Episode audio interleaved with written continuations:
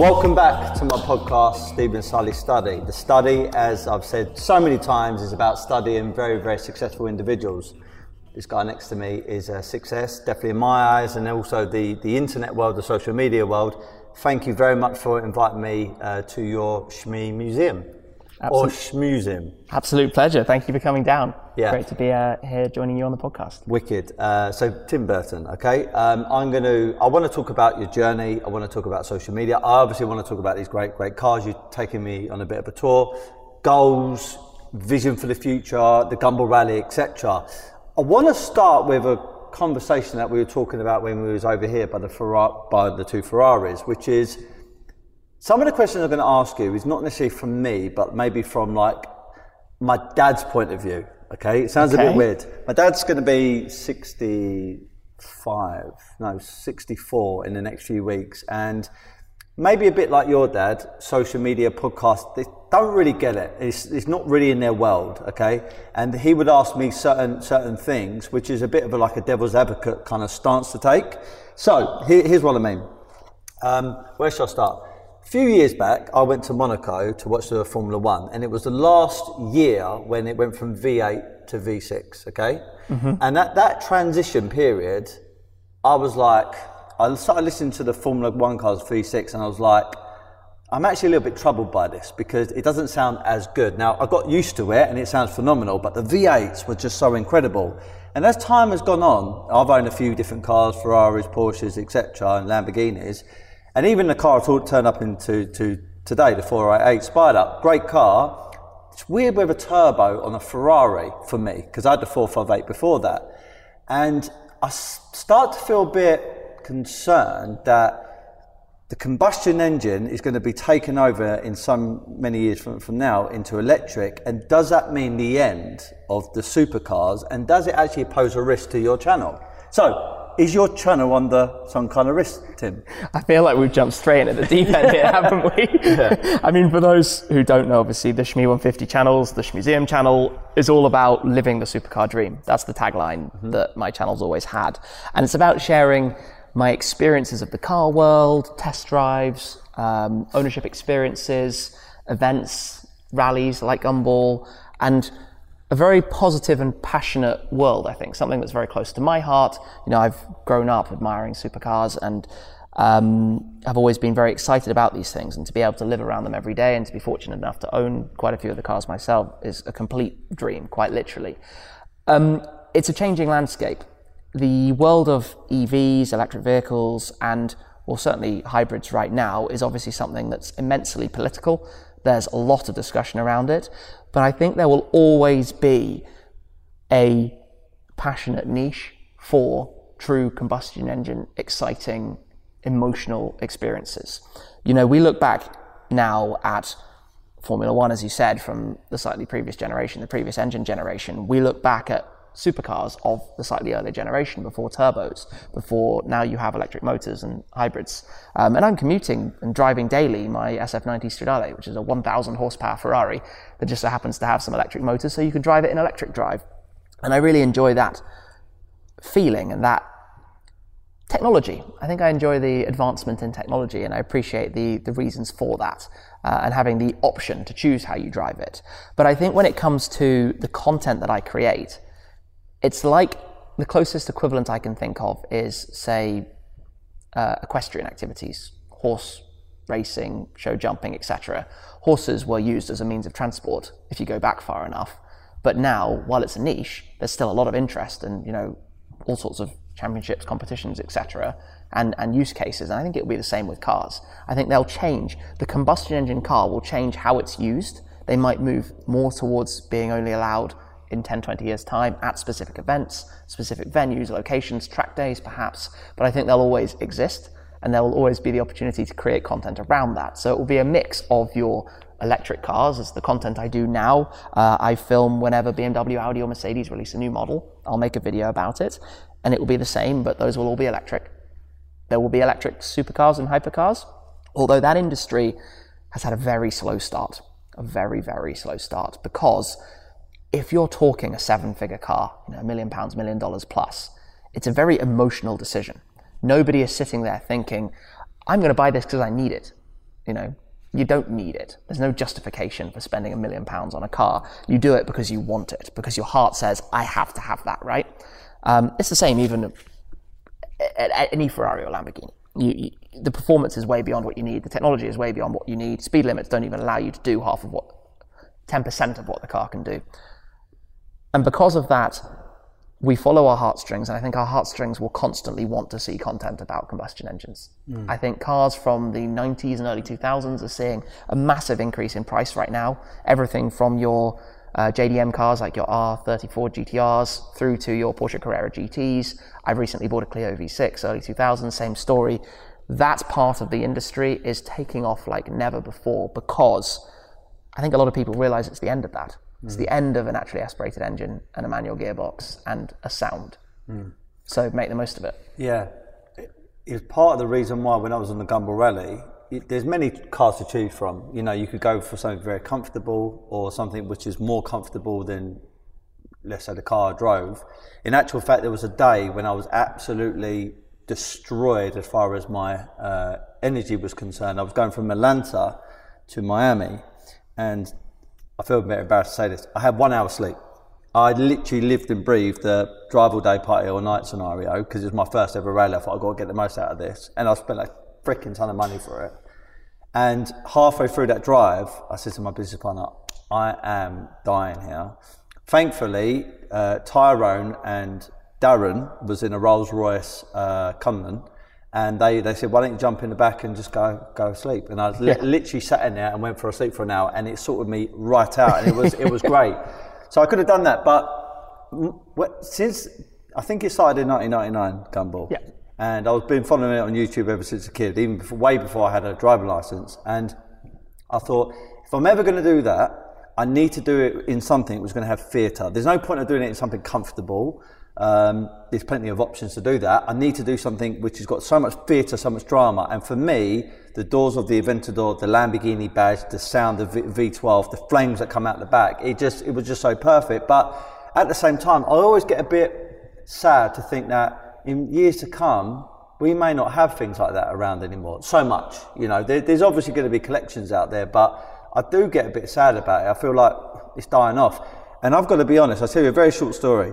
I had a Gallardo, a yellow Gallardo convertible, one of the best cars I ever bought. Uh, I think it was, what model was it? It was the first ever Gallardo that came out. Mm-hmm. My former business partner, Michael, who you know, uh, we went to Ferrari because he was looking at a Ferrari to buy. And Sean, Tom, yep. Uh, from Kensington, who you probably know. Yeah, I do indeed. He said, why don't I take you out in a 458? And I went, all right. So anyway, it took me out. I, th- I had a test drive in it. I've got to be honest, I wasn't in love with it, but I thought, well, I had this Lamborghini for like two and a half years. He said, why don't you get it? Uh, I paid over the list at the time, 225 grand, I think it was crazy, a red one. and the moment I had it, I thought it was a, a, better car than a Lamborghini, but it didn't make me feel as good yeah. as a Lamborghini. Then I went back to a Lamborghini Performante uh, Gallardo. Oh, the Gallardo Performante, the yeah, Spider. Yeah, yeah, which had all the X's over it yep. uh, at one time. And I fell back in love. It made me re- really, really adore the car. So sometimes when the car is too technically brilliant, I don't know if you can vouch for this. For sure. You kind of lose that flair. It's a really funny one, and you know we don't know what the future is. There's all this talk at the moment, obviously, about let's say Plan A, which is that everything's going to go electric in 2035, and gone is the car as we know it. Um, I think there's also a plan B where synthetic fuels can work, and you know, actually, maybe EV isn't the best thing for the world, but that's a whole big can of worms to not necessarily go down right now. But you are completely correct that. It's like I was just saying, a big part of this is the feeling from the car, the emotion of the car. It's not necessarily the top trump statistics because those have gone through the roof. Your Tesla Model S Plaid, you know, the 1000 horsepower family saloon electric car mm. can accelerate 0 to 60 miles an hour in the right conditions on a prep strip, etc., etc., with rollout in under two seconds. Jesus. Your combustion engine cars can't do that because they don't have that instant torque and they never will. But once you've done it once or twice, done. What, what next? You know, what you get from a car with an engine is a feeling. And if you're a car person, if you're a person who lives and breathes this stuff, that sensation of a spine tingling flat six in a Porsche or a screaming V10 in a Lambo or any V12 or any V8, you go on and on and on. that's irreplaceable.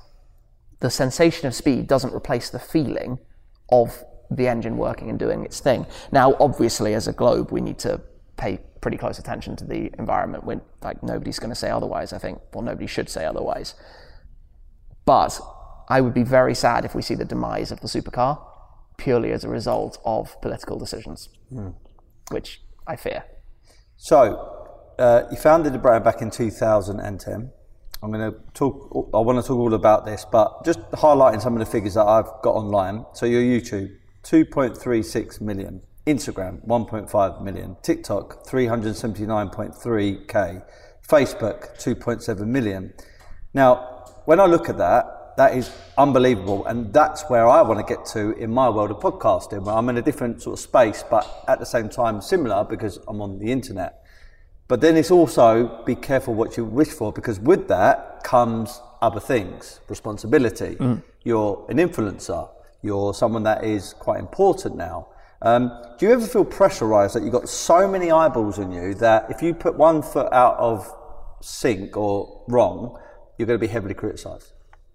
The short answer is absolutely, completely. The long answer is if I rewind back to when I started, obviously, no followers online, no objective because when I started uploading pictures of cars to Facebook was around 2007, 2008, posting on forums online, websites, you know, static old school forums, and just started to build up a feeling for enjoying sharing cars. I was lucky to live in central London. I saw some amazing stuff. Um, you know, I remember very well when my YouTube channel, which I launched in January 2010, I say launched, I had uploaded videos prior from school. You know, I was ripping mini DV tape camera videos that I'd shot of my friends playing rugby or whatever, and also a few car things. But when I uploaded my first video that stuck on the channel uh, since from Jan- in January 2010, I remember when the channel reached 500 subscribers. I remember when it reached 1,000 subscribers. I remember when it reached 10,000 subscribers. I remember all of those specific moments of watching it, hitting refresh, watching it. And you know, those felt like huge numbers. When it hit 500 subscribers in, I want to say summer 2010, at the time, that was unreal to think that 500 people were following videos that I was uploading. Mm. Um, obviously, I've lived through this basically daily since. You know, I'm 12 and a half years now of uploading a video pretty much every day. In total, I've done over 5,000 videos on YouTube, plus goodness knows how much content on other platforms as well. And my YouTube channel um, is only a few months shy of hitting 1 billion views now, which is a figure that makes me sit back and sometimes question kind of how was that possible? So I've grown with this over time. So when we talk about the responsibility, uh, being an influencer, I haven't stepped into it overnight like somebody who goes on a reality TV show. You know, they have no prior experience and then boom, everyone knows who they are. I've been lucky to develop myself as a person and evolve in my understanding of the responsibilities in the world around me as it's all grown. Now, obviously, there are lots of contractual commitments I have in terms of the brands that I'm working with and my partners, but also there's the requirement to feed the machine, let's say, to create the content, because at the end of the day, let's be real, I've got finance payments and salaries to pay. So I've got to make sure that as a business, I've got the cash flow coming through, and that creates a need to do things. But you also have to balance out. You can't rush in and just do something willy nilly without really thinking about it, because hey, what if you do something without paying the right due care and attention to it, get something wrong, then all of a sudden cancel culture comes into play and you've, you've made a mistake. We're humans, we make mistakes. But obviously, when you have that level of audience, you've got to set the right impression because people are very impressionable. People who are watching you, they see what you've done and think, hey, if you've done that, I can do that. I think that's uh, very important. So, for example, the way you drive, the way you talk, people are learning from you. Um, you know, it's an audience of all demographics, all ages, completely global, every country, and that's actually one of the things I really enjoy about it. You know, you say say those numbers, and even still, I hear them, and I'm like, I'm just mind blown. It's absolutely mind blown. These are the sizes of countries. These aren't the sizes of like people watching a TV show, or, or not. You know what I mean? Not like a town or filling a stadium. When it's two and a bit, two and a half million nearly on YouTube and uh, over two and a half on Facebook these are literally populations of established European countries. Um, and it makes you kind of sit back and firstly feel I feel incredibly honored that so many people are following the content that I enjoy creating because I love what I do and I love being around cars and I love sharing something that's so I think I can say positive. You know, we car people come together because we love cars and we're all part of the same culture. You know, we're part of the same very passion led industry. Um, and that's one of my favorite things is that wherever I go, whoever I meet, whoever I'm talking to, instantly get on like a house on fire because we just love it. You know, we're all in it because we really, really love it. And it's a, it's a world that's changed a lot since I began certainly the type of content I've created has changed a lot. I didn't start with a garage full of supercars. I, the first videos I made, I had a BMW 1 Series at the time, was the first of my cars I ever showed on my YouTube channel. Um, and it's been fascinating to watch it evolve and to develop with it, like I said, to, to appreciate that responsibility that I have on my shoulders. And, you know, key topics, for example, as we just discussed, the world of EV in the future, you know, that's very important because on the one hand, I work with brands and brands now have to sell EVs, so they want me to push EVs. But on the other hand, I love this stuff with engines. Mm. I mean, don't get me wrong, I've got an EV, I've had an EV or two, you know, this is in many ways the future, but it's it's balance. It's how do you balance that and how do we adapt and learn as it changes as it goes forward? Yeah. You just uh, reminded me that I remember another car I believe you had. So I've been following you since basically the birth of your, your channel or your Thank brand. You. Uh, certainly within the first year, and it was more, you know, via my business partner, and that's how I, mm. my former business partner, how I got, got to know you. I used to identify you as being either in the Aston Martin Vantage, which was the this this beautiful colour you got in your centre. I think it was a very similar colour. Yeah, yeah, literally. Um, also, the 12C McLaren, um, which is one of your previous cars. But even before then, I think, or maybe at the same sort of time, I mentioned earlier one of my first ever cars was a Citroen Saxo VTR. I swear you had the car after Citroen Saxo, which was a VTS or VTR. No, no, I didn't have anything like that. Um, I, my, my first ever car was a Renault Clio. Okay. Um, but that was obviously prior it might have been days. something that you were like. I had jump- an Abarth. I'm trying to think hatchbacky stuff. I never had an. I never had a, a, a Saxo or anything like that. But you're you're right to remember those cars because back at the time of my Vantage, which I had from 2010 to 2012, okay. I bought the same car back in 2021, which is really quite cool. Around that time, my content. So I worked in a full time job back then. I was in an investment consultancy in the city, but my YouTube content, which was very much a hobby, was in the evenings or weekends to head into uh, you know other areas of central London to see what nice cars I would see, which is why I probably saw yourself and uh, your former business partner at the time, and how we got to know each other back then. It was just literally with no plan, no idea, no concept of how all of this would work. It was just, I'm going to film something. But to film something, I went everywhere and I loved cars. So, mm.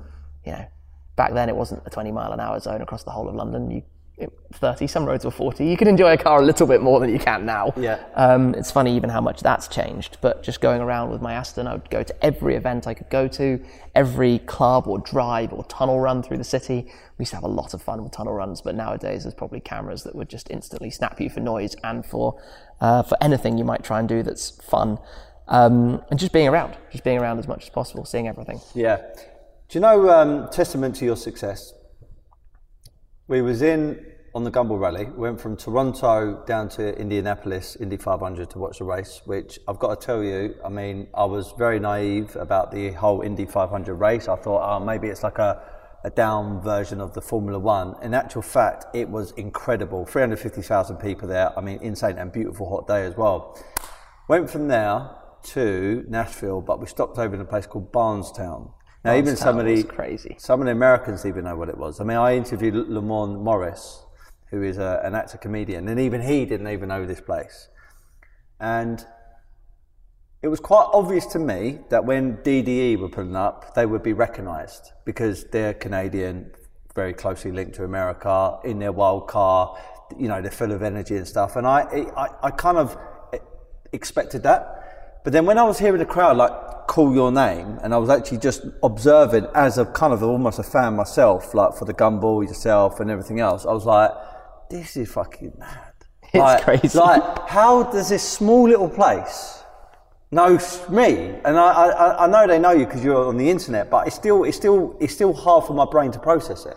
You yeah. know, and they were calling your name, and I'm thinking they were treating me like I was royalty, and I'm no one. You know, not because of my profile, because I'm a, a South Londoner. I literally had females coming over to me and says, can you talk to me? Because I've never heard anyone from, from London before. They were literally asking me to talk to them. That's so cliche America, isn't it? so, so then when you've got a profile like yours and you're known for what you're good at, it was mind blowing. So, uh, did, did you ever like sort of pinch yourself and like, I'm in the middle of kind of nowhere kind of thing, and I've got a massive fan base here? I, I mean, I, I have some fabulous stories from around the world of just the random things that have happened off the back of this. And it's one of those things, like I said, the, the channel's about to hit a billion views. And if you think about that, if you think about how to, to reach it, you can't do a billion views from just a UK audience. It would be impossible.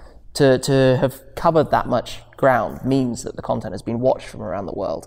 And one of the things you can do with your analytics, obviously, on social media platforms is look at the breakdown from countries. And I always, to this day, find it amazing. You know, if I look at any country in the world, not just the obvious ones, not just the UK and the USA and whatnot, I can pick out any country, filter the analytics, look at the numbers, and it just makes me go, you know, just jaw drop. How? What? Like, how is that possible? Any country that might have a population of 5 million people probably had 10 million views from there.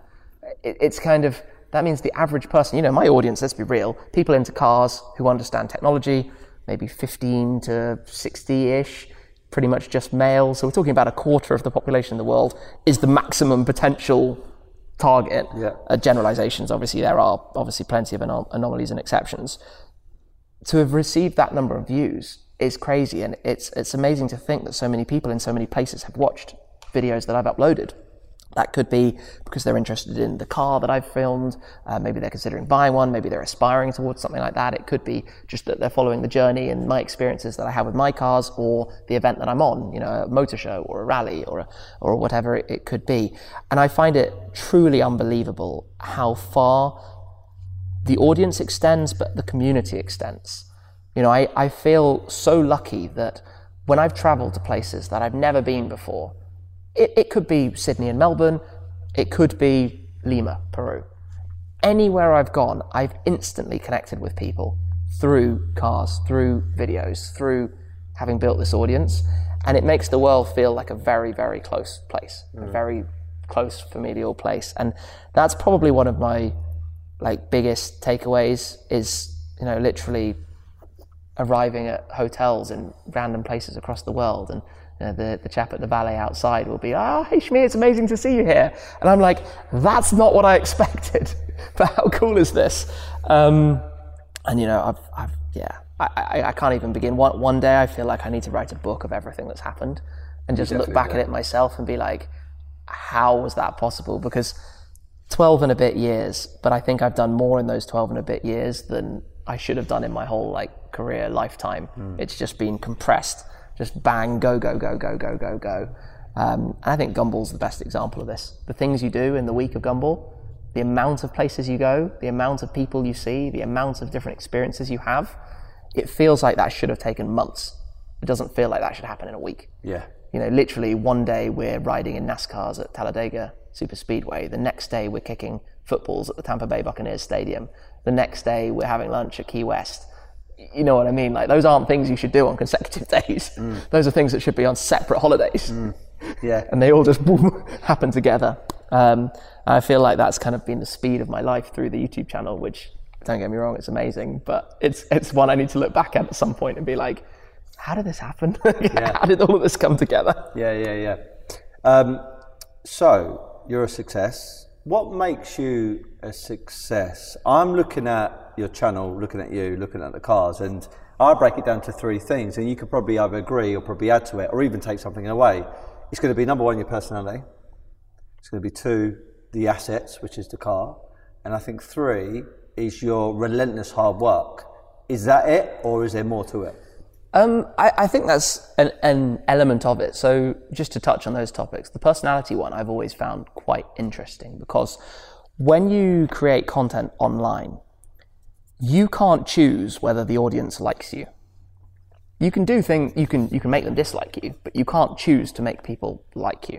Um, whether your channel is going to build up an audience requires that just because of how things work, same with presenters on TV and the same with radio and whatever else, being a person that people enjoy listening to or engage with in some form. Um, obviously, you can do media training and that kind of stuff, but that's yeah. a, a, side topic. Um, you know, I never had any background like that. Um, I just did what I enjoy, which has always been to be very factual, nerdy, and detailed about cars. And you know, I guess I'm, I'm lucky that people quite like watching that. So, from the personality point of view, I think it's very important. You can't make you can't necessarily make it happen. Exceptions, obviously, but generally speaking, that either works or it doesn't work. Number two, the assets. I worked out from a very early stage in, in the YouTube world that being able to share experiences that people aspired to was a fantastic way to create traffic and grow the business. So if we rewind back, I bought my Aston Vantage when I was not yet earning any money from anything that I was doing. YouTube partner pro, the YouTube partner program existed, but I hadn't yet been able to join it. Um, I just had a good job and I was a young 20s male and decided to stupidly put down a deposit and finance an Aston because why not? Mm. But it was when I started sharing videos of taking it down to the south of France and back or across to Paris for a weekend or something like that. I quickly saw that people loved that kind of content because nobody else with a vehicle like that would share it. You know, 10 years ago, it's very different now. Everybody with an Aston Martin now will have an Instagram page, right? But 10 years ago, zero. I was pretty much alone. So I've, I've heavily pivoted the content around being able to get into those positions and share the ownership of a car. So I think the best example of that was actually when I bought my McLaren MP412C in January 2014. So my platforms were already earning me a little bit, probably not enough to buy a McLaren, um, but enough that I was setting that as the goal. Uh, I was heading towards full, being a full time YouTuber. That phrase didn't exist at the time, which is also funny. YouTuber, influencer, those were not phrases people used eight years ago. Um, and I, I financed into my, my 12C, and I can tell you now, I put £25,000 down, and I was paying, I think, about £1,100 a month, which was a huge amount of money, and I wasn't earning a whole lot more. And, and I basically had spent the vast majority of what I had. Like, I did not have much money left after that. But that was my both mixture of business decision because I figured I could make content with the up and coming McLaren brand. They'd only made 1,000 cars at this point. Small company, lots of interest. They're the, you know, the rival to Ferrari and Lamborghini. They're a new player in the market. Lots of tech. McLaren cars, very heavy level of engineering, Formula One technology in a road car. So appealed to me as a tech guy. Um, so I figured, you know, I'm going to give this a go and see what happens. And fortunately, it worked at the time. You know, no content about McLarens. If people wanted to find out about McLarens, they often came to my videos. Um, obviously, since then, the collection, the assets have expanded. I have a lot of more cars in the collection now. It's over 20 cars. And I've got a big diversity of brands, types of car. I mean, I have a bias because I love track spec supercars, mm. but I have a variety of manufacturers, and I've owned cars from the vast majority of manufacturers now as ways of exploring content, as ways of creating different storylines, as ways of creating something that will appeal to different people. Um, you know, even now we have a, a, separate channel for the Museum for my garage, which is more a behind the scenes vlog of the build of the garage, the maintenance of the cars, but also picking up some new styles of cars, some older stuff, some stuff that's been, you know, of interest to me from my childhood that wouldn't necessarily feature under Living the Supercar Dream. Um, in the, uh, you know, in, in, in the main channel, in the main platform. So assets have been a very big part of it. But I think it's key to know that I didn't start with the assets. You know, I didn't have a supercar from day one. Um, my first videos on my channel were actually when I owned my Renault Clio. The first videos I shared of my car was when I had my one series, and then I had a, an Audi S5 after that. So that featured once or twice, but it was really from the Aston Martin. And you know, I worked out that this is something people are interested in, treated it like a business, and there's a, a very fascinating crossover between people who make videos. Most are very creative individuals, but you don't find many people who are very creative but also very business savvy. It, it, tends to be a different type of person. The mathematical calculating person is not your artistic type person generally. And I think I'm a bit creative, but very into the business. I love the business. I love the numbers. I love the analytics. I worked in finance, so obviously. Um, and so it was being able to tie those together and understanding what was happening and also interpret the, demo, the demographics and the traffic and the information that YouTube's analytics gave me to be able to make the decisions. Um, you know, so I know, for example, that my biggest viewed videos are always Lamborghinis, but I never owned a Lamborghini. Now I own a Lamborghini. Doesn't take a genius to kind of work out what the ethos or the idea behind that is to begin. Um, where were we? Personalities, assets, Hard work. hard work. Hard work is something you can never underestimate. And we were talking about this. I, I think there's, it's something that's instilled into you from a young age. You know, if you're, it, it, how do I describe this? From from the people I know in my space, in the in the social media space, who have built up millions of followers, nobody got there overnight. Everybody put in years and years of work that nobody saw, and it often came from previous experiences in their lifetimes, whether that was when they were a child, whether it was when they were growing up, whether it was when they were early in the working world, whether their careers had, had developed and they were looking at other people around them, being inspired by something, but you realize that it's always the same. It's that relent- relentless push to achieve something. It's not just going to fall into place and happen for you. You need to go out and make it happen. If somebody says, you know, if you're if you have an idea of, you know, let's say even in the early days for me as as my business and YouTube channel, one day I'd like to own a Ferrari kind of thing as a teenager. That was certainly my my goal in a way. It's how do you make that happen? It's not it's not the kind of oh that's never going to happen for me, you know, and just push it away. It's the what do I need to do to one day own a car like that? Um, and it's the same with running even the YouTube channel. There have been times in the earlier days of my channel where I would go nights without sleeping just to film a video. You know, if you're working for someone else, you're never going to put in that effort. You're never going to do it. But there were times when I, I, I can tell you one specific night, I was led to believe the Lamborghini Sesto Elemento, which was a very exclusive track-only version of the Gallardo. I'm telling you, if I had a choice to have three cars, Is that on your? 100%. So let love me it. tell you the story. It's Got the, the scoops in the bonnet, right? yep, less than a thousand kilos. Crazy thing. It's uh, the seats are actually blended into the chassis. Yep, they did everything.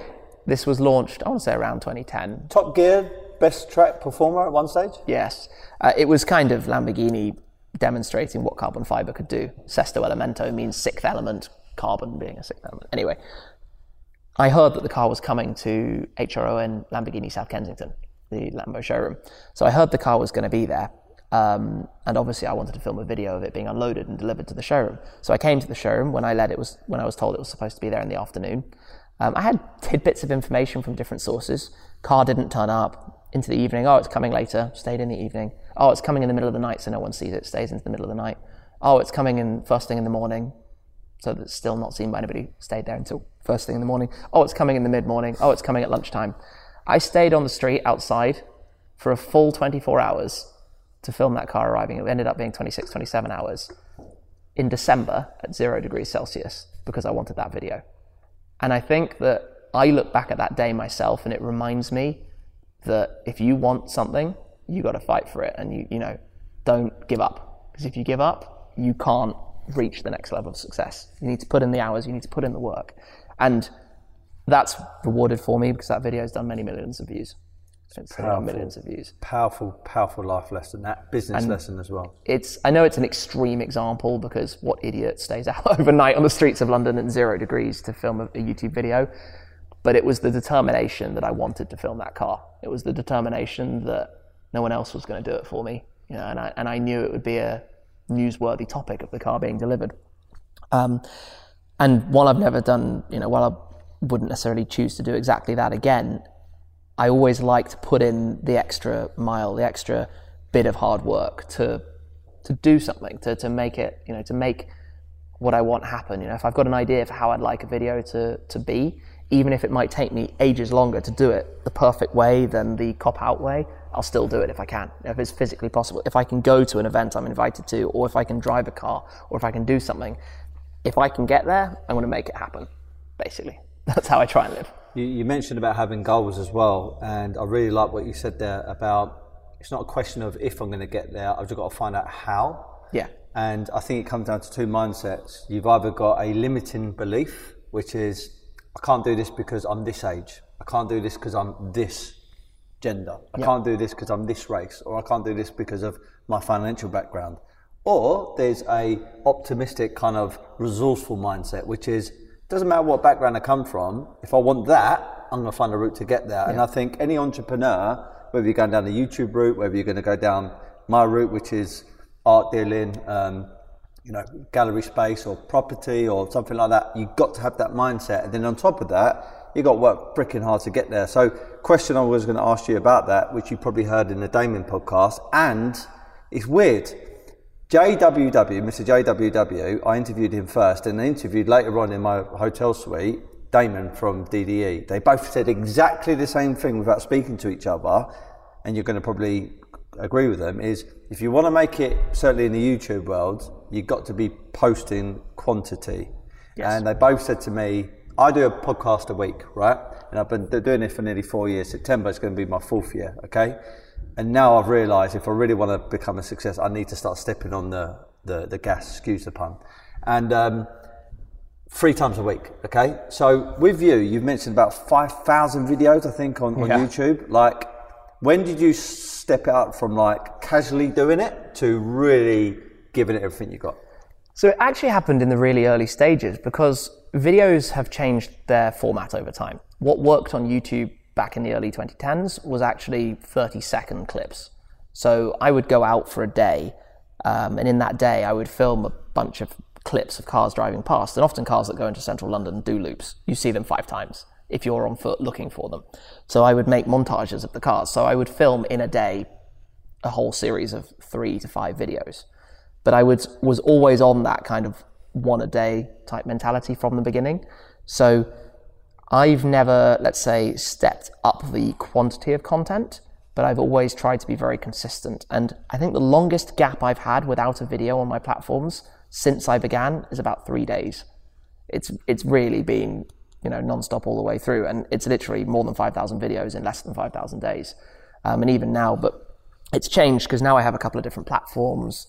We're sharing you know content across everywhere. Um, we have obviously, as you mentioned earlier, the Shmee 150 pages on each of YouTube, Instagram, Facebook, TikTok, Twitter, etc., etc. But we also have pages just for my cars, pages just for the garage, pages just for watches. I talk about from time to time. Um, so it ends up being a massive amount of content that we're sharing. It's not just quantity, because if you purely focus on quantity and forget to the quality angle at all, the audience can see what you're doing. Yeah. Um, but there's a balance. If you go too far towards quality, the problem is you end up putting in too much time for very little benefit. If we're being, you know, hardcore from the business perspective behind it, you will get if, if you can get 90% of the traffic with 10% of the work, that is much better than putting in another 90% of the work to get that extra 10% of the traffic, right?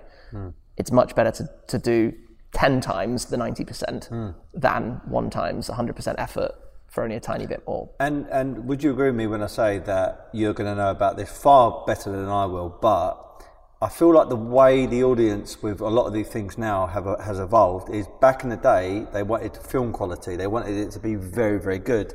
Now I'm not saying you don't have a shit production, but they like kind of the rawness behind the scenes stuff because they can relate to it a bit more. Do you agree with that? 100%. So throughout the whole of time, I have kept everything that I've shot in a way that not only is the type of content shared in a way that the person viewing it feels they could be there, they could be hmm. living that experience, but also the way I shoot it is the person watching could create that video.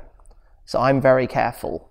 You'll see this in my videos now that nothing is over the top in terms of the editing, in terms of the equipment used. It's all home cameras, it's all easy stuff because I feel that that creates an engagement with your viewer where that person feels literally they could do that. They could be there, drive that car, live that experience. You know, I'm not trying to drift a car at Mach 10 around a race circuit because the person can't do that. Yeah. Filmed in hyper slow mo on a 4K camera because nobody watching that can do that. And I'm not saying there isn't a space for that kind of content. It's just not my space. My space is content that is super engageable and super relatable from the viewer. And it's easy to argue that you know a garage of these cars isn't relatable, and I, I certainly appreciate that side of it as well. But what I do with the cars certainly is. You know, I, I consider myself. I think even now, if I can say this, a fairly normal person who just happens to have a whole, a whole load of these silly things. Yeah. You know, I, I live a, outside of the cars. I don't do anything in a particularly crazy way. Um, that is for me everything. Cars are everything. Um, and I think that, you know, you find a balance, but I toyed around. And like I said, I've always been very analytical. back in around 2017, 2018 was the period where the quality of videos on YouTube was really stepping up. Um, the way people were shooting, the equipment, the behind the scenes, the B roll, the music, the editing was all really becoming quite high end. I tried in a few of my videos at the time to incorporate elements of that, you know, to have 30 seconds of me talking followed by a minute of some nice editing of the car I'm filming. But what I would see consistently in the statistics, every single time, without fail, YouTube gives you a retention chart of what percentage of your audience are watching that part of the video. It would go along, the music would start, it would drop off, music would end, it would come back again. People didn't want to see it. I didn't decided to stop doing it. And I think that's one of the most important things is to understand the data and to use it. Um, you can have gut feeling, and gut feeling is certainly important as well because if you listen to what your audience tell you, you're listening to your hardcore 5%. You're not listening to the masses. So you certainly need to take on board the feedback you're getting, but nothing speaks more than data and the, and the, and the analytics and the metrics and the statistics behind it. And you can glean so many things. For example, this might be logical. A new James Bond film comes out, upload a whole load of Aston Martin videos because in that week people are looking for the Bond cars. And Omega watches. exactly. Yeah. Like it's it's such a let's say an obvious thing, both because the traffic is there, the audience are looking for it, but also brands are sponsoring content. Brands are putting out adverts with higher paid keywords against anything to do with James Bond. So film a Bond car. You know, it's it's like it's it's obvious, isn't it, to say it like that? But most people don't think of it like that. So I've always had a very um, business approach to all of this, and it's actually quite funny. My my my dad often references it this way. He says that um, while he obviously I while I obviously do like cars, a big part of it for me is that cars have been the gateway to be able to create a business. Hmm. They've been a way for me to be able to enjoy being part of growing something. You know, I I think one of the most surreal things is when you have employees who are buying their own cars and things working for you, and when you're reaching into areas where other people are part of it.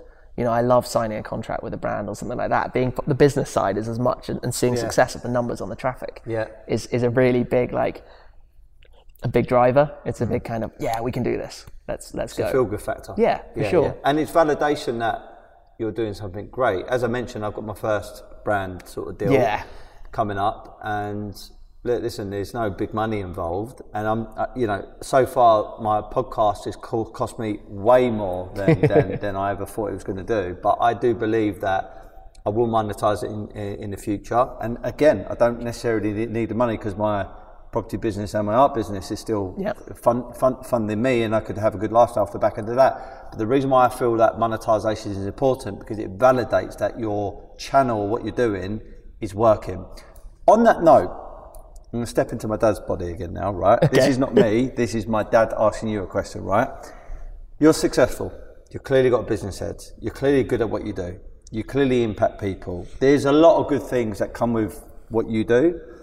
Downside, the business idea of running a YouTube channel, as big as your one is, the biggest risk if I was an investor into your channel is actually you. Because if you become sick, if you are unable, you lo- you lose your voice, uh, you couldn't drive cars anymore, or worse still, you, you passed away, you died. God forbid that ever happened, touch wood, that never happens. You know, what happens at that point? Because you mentioned earlier that there's probably lots of other successful businesses. This is a gateway, right? It's a gateway Yeah. into many other things. But how can you pursue them if you're stapled face down into your, your YouTube channel? It's very, very difficult. So it's not the best business model. It's a really, really interesting topic, and it's one that we talk about at length. Actually, my, my dad talks about quite often with me, and, and I talk about even internally with my team. Is is that struggle of how the Shmee 150 business is me. Um, I tried and experimented in the past with having guest presenters on my main channel.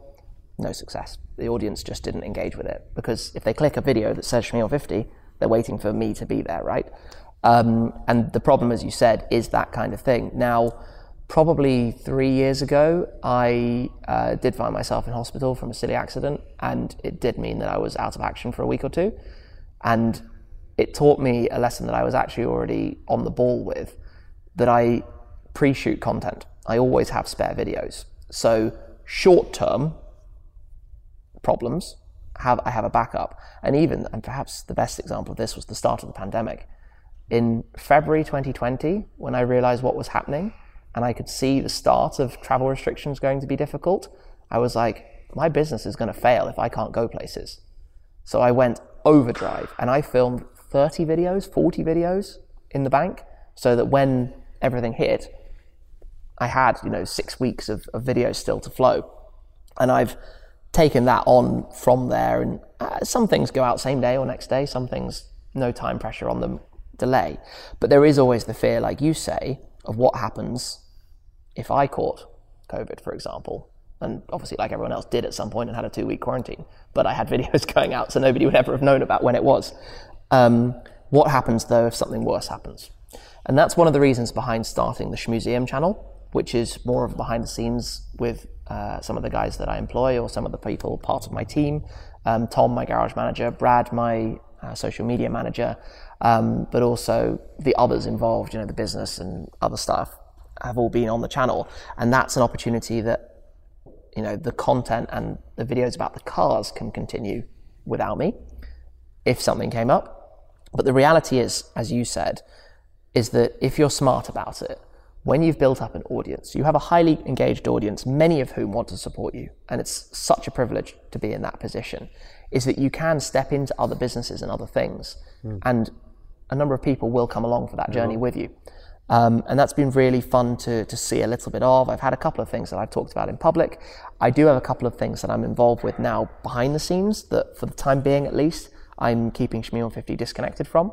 There might become a time when I do step in, but just through the people that I've met around the world and the people, the opportunities that have come up along the way, it's been a no-brainer to, to bring some of my knowledge and experience, certainly of marketing, of social media, of the automotive world, into that, um, to be able to try and grow something.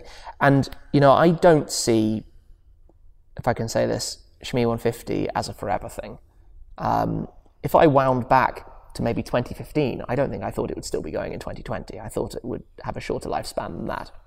In connection with social media in general, the fact that it is still going and going from strength to strength is totally surreal. But, you know, as a as an individual, as a human being, the pace at which I go, you know, I'm frequently on the road staying in a different hotel every night for five weeks. Like that's not manageable forever from a family point of view. If I ever want to have kids, you know, I can't do it um, it's not going to be possible.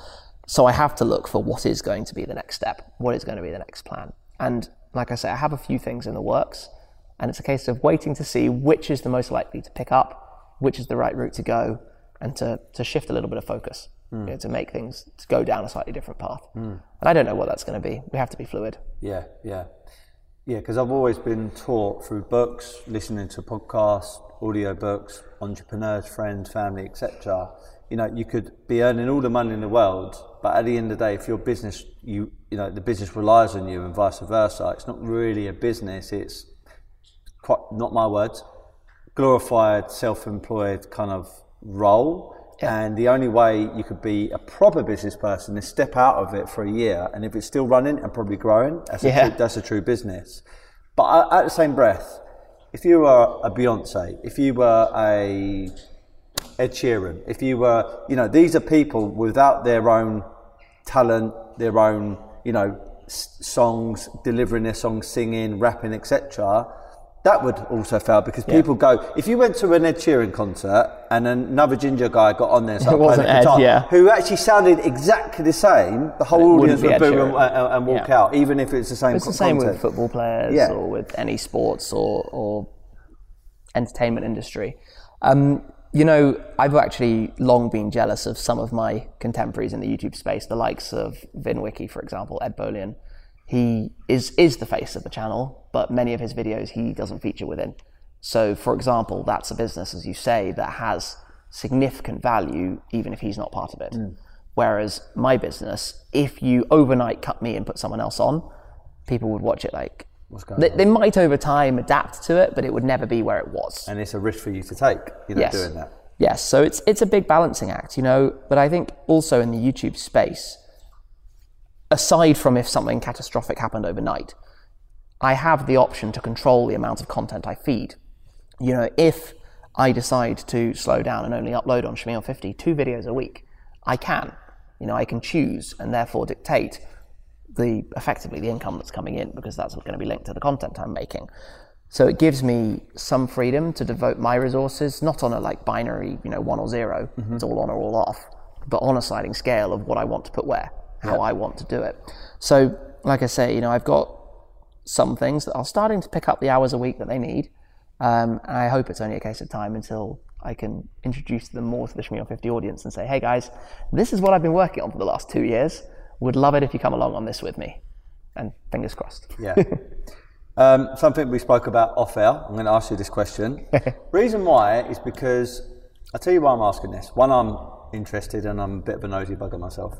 And two, there are people that want to get into your space, or maybe not in your space, they're just entrepreneurs. And, and you know, like when you say that person is a successful entrepreneur, well, how do you know? Is it the way they dress? Is it where they go? Is it the way they sound? The one easy thing to measure is finances, right? Or their assets. So, also, this other question pivots into what is real and what is artificial. Now, I know this going you, you're going to have your own answer, but I just wanted to ask you this. So, according to this publication called Net Worth Spot, July the 1st of this year, 2022, they said your net worth was $1.1 million. Now, I'm thinking, that it must be the load of most load of bollocks I've ever read because surely that is way off the pace. Then I read this other one from NowBuzz from the 14th of February 2022 this year, and this is 20 million dollars, and I thought that's probably a bit more accurate. Which one's true? True answer is somewhere in the middle. All right. It, uh, the, the first one is actually quite funny, I think, because if you add up all of the cars I can't tell you exact numbers, but it would be, including the Zenvo, which is imminent, it would be six million pounds, seven million dollars, that kind of range. So if I had a net worth of 1.1 million dollars, I would be financed heavily. that would be unfriendly. Yeah. Truth is, I have much more equity across my fleet. I have some finance, obviously, on some of the cars, and some are outright, etc. Um, but it's what you have to think is, for me, and the way I'm running the Shmee 150 business, the cars are effectively the equipment, the machinery. So if we said this wasn't a garage, but this is a clothing manufacturing facility, I would have to buy the textile machinery, the sewing machines, or whatever, you know, all of that equipment. That is what the cars are for me. So I have a completely skewed bias into cars than somebody should have in my position. And certainly the advice I get from my family mm. is spend less money on cars, invest it more sensibly. But the reality is cars bring storylines, bring content, generate more revenue, grow the business, employ more people, brings in more, you know, it's a whole, it's a whole big picture. Um, whereas the reality is somebody who has this value of cars in a traditional sense would have 50 million in the bank, right? Because you wouldn't, who would spend this much money on toys? Um, so it's somewhere in the middle. I, I, don't even know an exact number off, off, my head. Mm. But having been in this space for a very long time, and you know, it's very easy for people to say, hey, you know, I'm looking at a social media influencer. How much money do they make? Oh, how many views do they get on YouTube? What does Social Blade say they make? Oh, that must be the number. But the reality is, like any entrepreneur, your fingers are in so many pies. There's not only YouTube income, but for me, Facebook is huge. Do a lot of views through Facebook across my pages. Um, and then beyond that, there's merchandise, consultancy, brand deals, um, affiliate things behind the scenes, but introductions. Like pay to show up and stuff. Yes, you know. lots of this kind of thing. There's so much to it you couldn't say, yeah, it's just that. It's a, it's a, it's a whole big pie. And obviously, I have incredibly high expenses. Um, anything to do with property and the, the finance and insurance on the cars, insurance on my cars alone is a massive sum of money, and employees. But that's, I think, one of the most I think rewarding things is you hire an employee, they come join your team, get in the flow, and they help alleviate some time off your plate while you can go create other things. Can I ask a question? Not about your income revenue, mm-hmm. okay? That might be a bit intrusive, but I'm actually more interested as a business person to know your burn rate. How much? How much is the burn rate? How much every month have you got to cover? Tens of thousands, without giving an exact number. Wow, Tens incredible. of thousands. Right. So actually, this is a this is a thing that I didn't write down, but I think it's something that we touched upon. The misconceptions about entrepreneurs, YouTubers, but a misconception about you directly. Mm-hmm. Um, I've actually had people come over to me and say, part of the reason, some people are a bit softer. They go, oh, part of the reason why he's successful is because of X, Y, Z. Some people are absolutely way off the pace and they go, the only reason why it's successful, and they, they come up with this scenario. A common one is your dad funded you and gave you like a million, two million. I've heard all kinds of numbers. Um, true or false? I mean, completely false. My dad does not agree with the number of cars I buy, full stop. So I, I, I grew up for, with a good background. We lived in a nice house. My parents always had like an M car or an AMG car or something nice, good holidays, etc. And I went to a public school. But I think what that gave me was through the people I met and you know family friends and whatnot was actually the drive. I think the best thing that my parents gave me was a drive to, for success and a determination to go and do it. I've never had like a loan or been given money to buy cars. My dad, full stop. My dad has never bought me a car. Like that. That's stupid. Um, and as I said, when I started my YouTube channel, I had my. I started when I was a teenager. I was trading online, so I was selling stuff on eBay from 14 which was against the terms and conditions. Sorry, eBay. but I did it. And then when I was 16 ish, I expanded that a lot and I was selling all sorts of things for my friends at school, old mobile phones, stuff like that. When I was 18, I started importing things more professionally. Um, I had my import license, license to you know get through customs and stuff, and I was buying effectively the latest technology, mobile phones and cameras from Hong Kong, uh, Japan, importing into the UK. When I then opened up a, effectively took a part of a shop on Tottenham Court Road so I was selling electronics through that. Um, and that, none of this was ever like earning me bazillions, but it was always earning enough for the next step. Mm. So I bought myself my Renault Clio when I was 17. Uh, when I was 21, I upgraded to my one series that I bought bought yeah. new from the dealer, um, and that was then when I discovered finance. So I financed into my Audi S5, and then work was going well because I was working in an investment consultancy, and you know the city culture and bonuses and things had a good period. Bought the Aston Martin. Um, it's kind of I don't know how to explain it. It's like it's easy to look in from the outside and say, oh, you know, when you're buying an Aston Martin as a twenty, what I mean, twenty three, something like that, you know, it must have been given to me, that kind of thing. But the, the, the reality is, when you look at it like that, and especially when you're working in a city job as a twenty three year old living on your own in a rented flat in London, very few other expenses because every evening I was out on my bicycle filming cars. I didn't really have many expenses in the world, so it was kind of like, right, I'm going to mm. buy a car mm. um, a good credit history. I've you know never missed a credit card payment or anything like that, so it was quite easy to get finance um, in a stable job. Um, and it's been the same all the way through. I mean, I've been very lucky in many ways of the specific career path that I've had because it's not something easily replicable. I did a basically I dropped out of uni, did a um, uh, an internship, was going to go back to uni, ended up in a full time employment role, stayed in that, my boss was super supportive, absolute legend. Um, and they basically made it possible that I could take time off whenever I wanted it to go make YouTube videos and to lower my working days in the week, which is almost an unheard of yeah, city absolutely. job. To yeah. work in the city of London in a role where I could go down if I wanted one week, just take some days off to go and film videos for my YouTube channel. Like, people often ask, how do they do what I did? And say, yeah, you can't it's not going to happen again. I got super, super lucky. Really, really. Uh, the co-director, co-founder of the company was a car guy. Is a car guy as well. We still talk um, also. Um, so that kind of supported and made all of that possible. And it's those things together that have added up to make it possible. But at the end of the day, YouTube started, you know, I started doing, I think I was probably doing a million views a month already in 2012, if not more. And while it was nothing like the revenue it is now, it's already a couple, let's say by 2013, 2014, it's already a few thousand a month. A few thousand a month supported by a full time job. It's pretty obvious to see how that kind of made it possible. And then it's kind of all grown from there over time. And I've heard every single rumor, idea under the sun. I mean, I've written down a few things that you said like, on your website, which you've never said, but you've kind of joked about it, which is drug dealer, bank robber. yes. You know, uh, yes. you would probably get a response if you said something like that. Well, the, the, the thing is, I've had people saying, you know, oh, I must be a billionaire from this, that, and the other, and whatever else. Truth is, my dad had a, a successful career. He was a, an accountant, worked for a big company, had a very senior role. And hence how I guess I, you know, was lucky enough to have a good upbringing. But I never had like money just spoon fed to me. Mm. I've never had money saying, here, go do this, go do that. What I had was a taste of it from what I was around that made me say, right, as we were saying earlier, what do I need to do to go and make this happen? You know, what do I need to do to go out and, and make something? I can tell you, as a 23 year old buying an Aston Martin, my dad was like, this is a bad idea.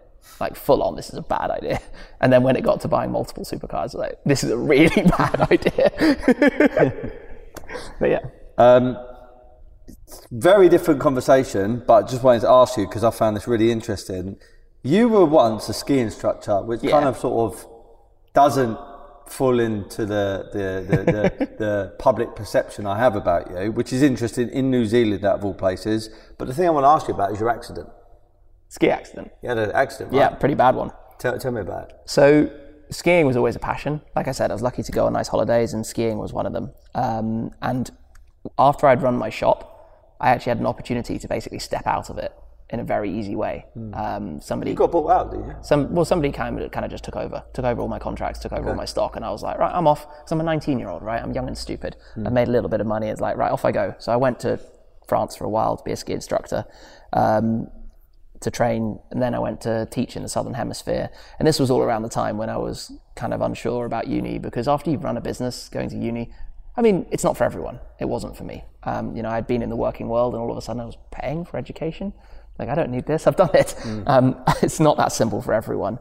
Um, so I went and did that for a while, and I actually tried at the time to constantly think, like, how could I make a video blog around skiing, or how could I do a podcast in the ski world? Because there was a podcast I followed at the time called Snowfix, and Jon Olsson, who's done Gu- Gumball quite a few times, um, pro freestyle skier, um, I met for the first time in my skiing role before knowing him in the car world. Also on YouTube with millions of subscribers, and also has done quite a few Gumball 3000s. Um, so skiing was always like, a, how can I monetize this? But ski instructing is fun, but you kind of cover what it costs you to live there. You're not you're not walking away with anything at the end of it. Um, and went on for a while, but like everybody who gets into the ski world, do you, do you ski yourself? Have you ever been? Uh, yeah, uh, I can't say I'm a skier because it's been such a long time, and I'll probably get on the slope and fall over and look like an embarrassment. But I, I feel like I can still ski. Well, I, um, you know, I, after, after doing it a lot and getting into doing flips and silly stuff in the air, eventually got it wrong. Um, and I actually broke three vertebrae. So I broke three of my lower vertebrae, which uh, was a moderately terrifying experience because um, it was the last last run through the snow park in Val d'Isère in France before lunch. Yeah. And it was like, you know, just one more, go for it, you know, it'll be fine, whatever. Did a did a jump, ended up messing it up, way overshot the landing, came down hard on my back. And the next thing I know is I'm lying on the ground and I can't move. Like literally can't move. People came over to me and, you know, they were trying to sit me up and I was like, I can't. Like I just I can't. Um, so I got super lucky because and I speak a bit of French, so I could understand what everybody around me was saying. Um, but obviously, immediately into hospital. I spent a week in hospitals in France. I was in a full, like full body cast for a while, and I couldn't move at all for a few days. Um, I think that could very easily have gone in two directions. You know, I could clearly have ended up not being able to walk properly again, or, or something really bad. Um, I'm very lucky that the only knock-on effect I have actually is when I go out in really hardcore cars, I get a sore back after about 15 minutes. So Aventadors for me are a disaster. I get a really bad back in Aventadors. So is that Senna? The Senna's not too bad. McLaren's suspension. It, it's. I can't tell you the formula for what makes it really bad and what not. It's some some some are fine, some are Terrible. just terrible uh, and not what you would expect. Like AMG performance seats, so the regular seats that you get in the AMG GTR, for example, not the bucket seat, are really bad for me. No specific rule for it. Um, anyway, uh, th- that brought a fairly abrupt end to my, let's say, constant skiing. I, I still ski, obviously, a couple of weeks a year after that, but it was never going to be a career again after that because after a couple of days, I need to take a day off. I'm, I'm done. Um, but I think, you know, I've had these different careers with very different experiences from selling stuff online and opening a shop to going to be a ski instructor to falling then, as I said, back into an internship that led to me working full time in investment consultancy to now working in the social media world and all the YouTube videos to now setting up other businesses behind the scenes. Completely different careers. And I get a lot of people asking me, you know, what what course should I pick at university for what career I'd like to have? And I don't think it matters. Is the long story short because I had no idea when I was 18 what I would be doing in my 30s. Hmm. Absolutely no idea. Hmm. This genre didn't exist. Hmm. The social media world, YouTube, didn't exist at the time I was picking what I would do at university. Yeah, yeah. You hear it all the time about having goals. I think that's important and having a clear strategy. I do agree with that to a degree, but I also believe that your strategy is probably not going to be exactly how you planned. You're going to have to evolve it, pivot, dovetail, and you have to, going to go a sort of separate direction. It's very much like when I was trying to get here. There's a couple of roads blocked off. Doesn't mean, oh, Tim, I can't make it today. You find another way to get to your destination. And I do, I do agree with you. Sometimes you don't have to go down the conventional route. There could be something else, and it can lead you to your ultimate goal. So I want to just talk a couple more things because I'm, I'm, very aware about your time. I know you've got No, stuff, good. stuff, stuff to do. So current cars. I'm not going to name them all, but McLaren Senna, one of my favourites. I'm naming my favourites out your cars right it. now. Ford GT, and I really want to have a sit in these couple of cars before I leave. Lamborghini Huracan STO, and then your past cars are Aston Martin uh, Vantage, which you actually got back, uh, Ferrari FF, uh, McLaren 12C Coupe, which I remem- re- used to remember you in. But what I want to talk to you about is your first hypercar that you're about to acquire or start driving and making some content with. Uh, Zenvo TSR slash S, 1,177 brake horsepower. I mean, pff, whether, what, what, I mean, I, I, I'm, I'm a bit lost you know for words. It's actually, it's actually even more horsepower than that. That's the crazy thing. I mean, I mean, like, mental. It's completely mental. So Zenvo is a small Danish manufacturer. They've been around the scene for a while. Um, Ten years ago or so, they made their first ever car. Um, haven't sold cars in huge numbers, only building a couple a year. But I've known the company for a while, and I've known lots of the staff there, and I've been really interested by what they're doing, the engineering behind the cars. It's all in house. Um, it's a stupidly brutal looking thing, stupidly powerful thing. Um, it's 1,177 horsepower on regular fuel you'll get at the tank at the, the petrol station. It actually, if you put E85 into it, is 1,360. Wow, but it makes that much 1,360 difference. horsepower. Jesus. Yeah. Um, so Is it's it rear wheel? rear driven. It's it's absurd, and it's everything a car like that should be because it's emotional. It's like an Aventador on steroids. If you think an Aventador is crazy, it's like even more because it's even more power, even more noise, even more aggressiveness, even more just everything. Um, and this opportunity came along talking with them over a period of time to do more than just buying a car. You know, when you buy, when you spend this much money on a car, you know, it's a seven figure car it's a lot of money. It's not like, okay, I'm sure there are some people for whom it's just go for it. But for me, that's big. That's really like, I, I'm, I'm committing here. Um, Can we know the figure? yeah, it's just over one and a half million. Pounds. Yeah. So you're about $2 million, for example. Legend. That's That's inspiring. it's a lot of money to spend on a single asset. Um, but it's more than just the car. It's the belief in the company. It's working with the company. It's being part of them all the way through. Like I laid some of the pre-preg fabric carbon fiber into the molds for the wheels that are on my car and signed on the back of them. I was there when some of the components were going into it, seeing the car at various stages. I went to the factory maybe seven or eight times throughout the process. And then after delivery, it's going to be being involved with them, taking the car to so many events they want to go to, being part of it, going to places around the world with with my car. So it's this whole. I believe in them as a company. They've got some really exciting things in the works, and you know they're showing to invited customers their next car, and it's phenomenal. I can't I can't say too much, but I wanted to be part of that whole journey, and it's already so exciting. Like to see to be with them, to be with them through it. So it's a big, big step for me. Um, it's a very unusual choice because it's not like a default go-to manufacturer. But we live in strange times. If you want to find out about Paganis or Koenigsegg's, every owner is sharing their car on Instagram. You know about them all. Know, There's no secrets. You know, you know exactly what that car's like. So I've always liked unusual stuff, like getting involved in McLaren back then when they were a new company. I liked the fact that they were different. It's the same with Zenvo. I believe in them for the future, and I wanted to get involved now while it's an, a, it's a very interesting car that we don't know much about. People When's it going to be in about. here? So I showed the car to everyone at the Goodwood Festival of Speed um, just about a month ago. I the car is currently having paint protection film installed because I'll never drive one of my cars a mile on the road with an expensive paint job until it's protected. Uh, it will go back to the factory for the final fit and finish and and um, shakedown tests, and then I'll collect it and collect it in Denmark, and we go straight from there to different events. So I don't know when it will be here, but with a car like that, it's going to dot around the world. It's going to go all sorts of places. Compare it to when I saw you, and this is when I, I, I admired you, like when I when I was watching your channel and I saw you in this particular car, I was like, he really has cracked it. Not, I, I didn't know if you owned it or not. I just thought, just because you're in that car and driving it, I just thought, wow, it's just amazing. The LaFerrari, but the Aperta. Yeah. And you were driving it, and I was like, hats off to you, man, because you, you have been consistent and you've been on it. But so, in, in, in, a, in a short version, the LaFerrari Aperta, what was that like to drive, and how does it compare to this Zenvo?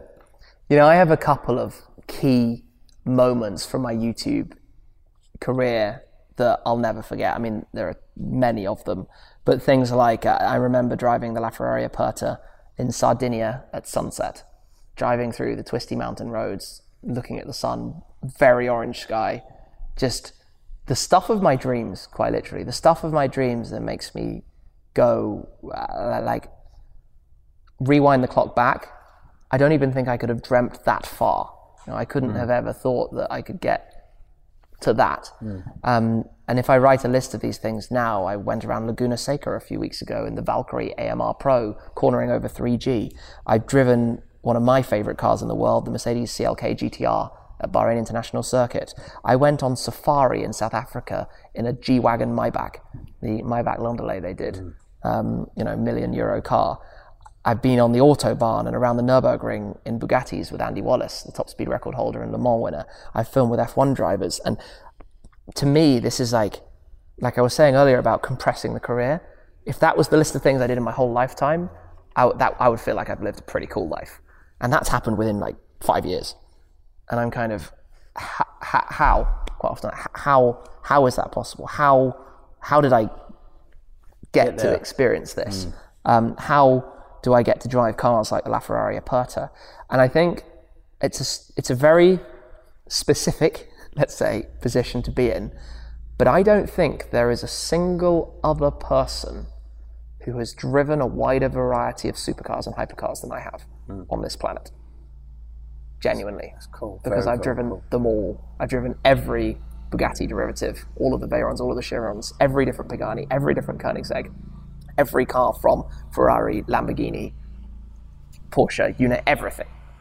Like, I, I don't think anybody else has that experience. And it's a fascinating, goes back a bit to what you were saying about the responsibility.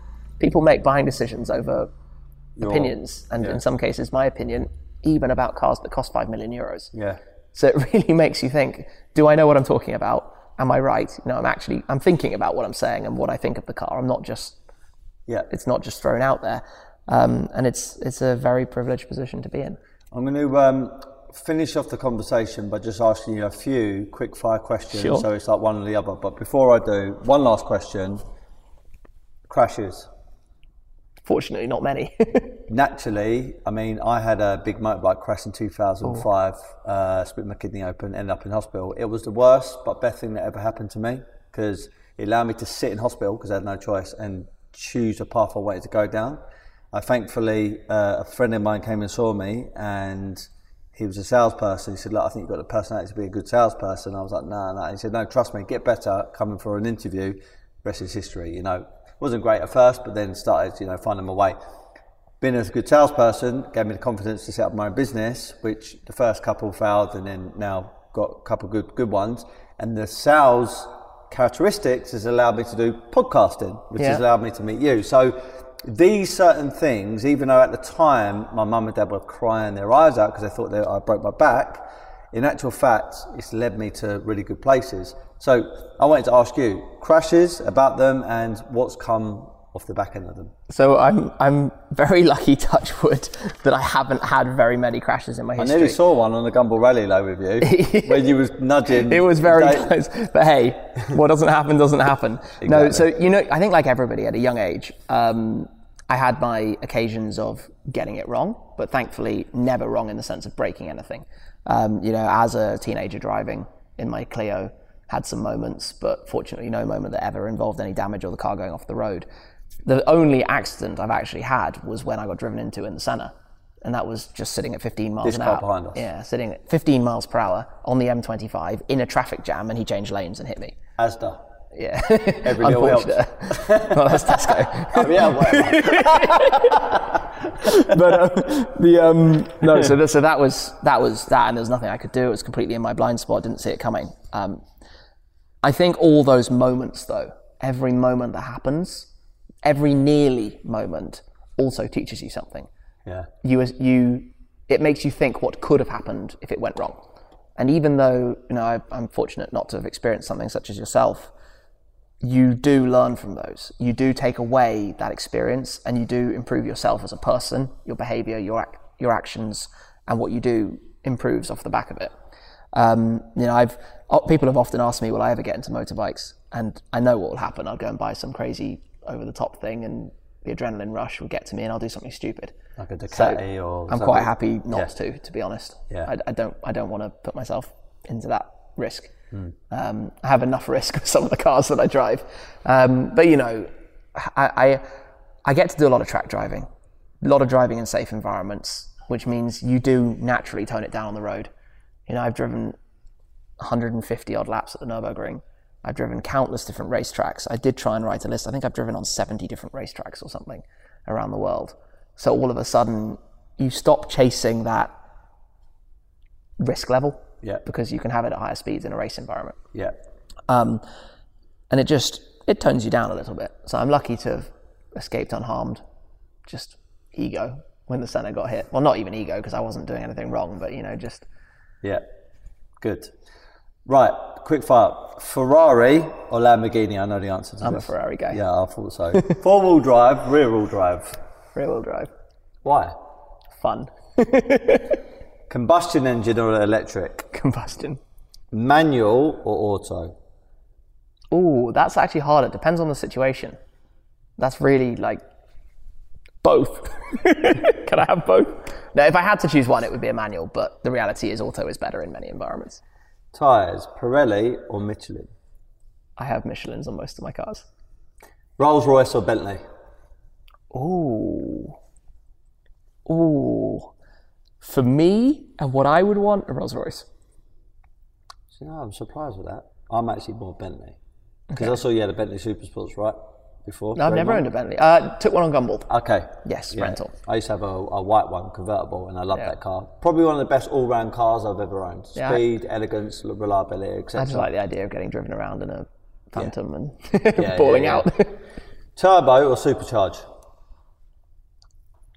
Ooh, that's difficult. I've got some of both. More turbos. Turbos. Um, I think I probably prefer a supercharger. Yeah. Hmm. Okay. Pagani or Koenigsegg? God, that's it's like. Uh, uh, I've always been a little bit more a Koenigsegg guy. I would say. V12 or V8? I have a lot of V8s, but there's something about a V12. Speed junkie or a relaxing cruise? On the road, I'm more for a relaxing cruise. Yeah. I enjoy just wafting along. Coupe or convertible? When I was younger, convertible, but now more coupe. I'm the same as that. Last question, which is an, uh, an alternate. If you were to die today and you believed in reincarnation, but you come back as a car, which car would you be? What a fascinating question. Come back as a car. That's really difficult. I think my favourite car of the now is probably would be the right answer is the Ferrari Daytona, the new Okay. Daytona. Beautiful. I love that thing. My last question, which rounds off all my podcasts. I come up with a, a mantra. You probably heard this, um, and I try and live by it. It's very difficult all the time, but I've got a reminder in my books, my affirmations, even in my gym that I built at home. It's above the door, and it goes like this: Be happy, never content. If I were to ask Tim Burton, Shmee, 150, here today, what does be happy, never content mean to you? Be happy, never content. Enjoy what you're doing, but strive for what you can do next. push hard for what's next. And that's very close to something I like to live by. Do what you can do today so that you can do what you want to do tomorrow. Love that. Thank you very much. Pleasure. Thank you really, for having really me on. Honor, honor. It's a bit uh, huge honor. Okay, hope everyone's enjoyed this and uh, be happy, never content. Thank you very much.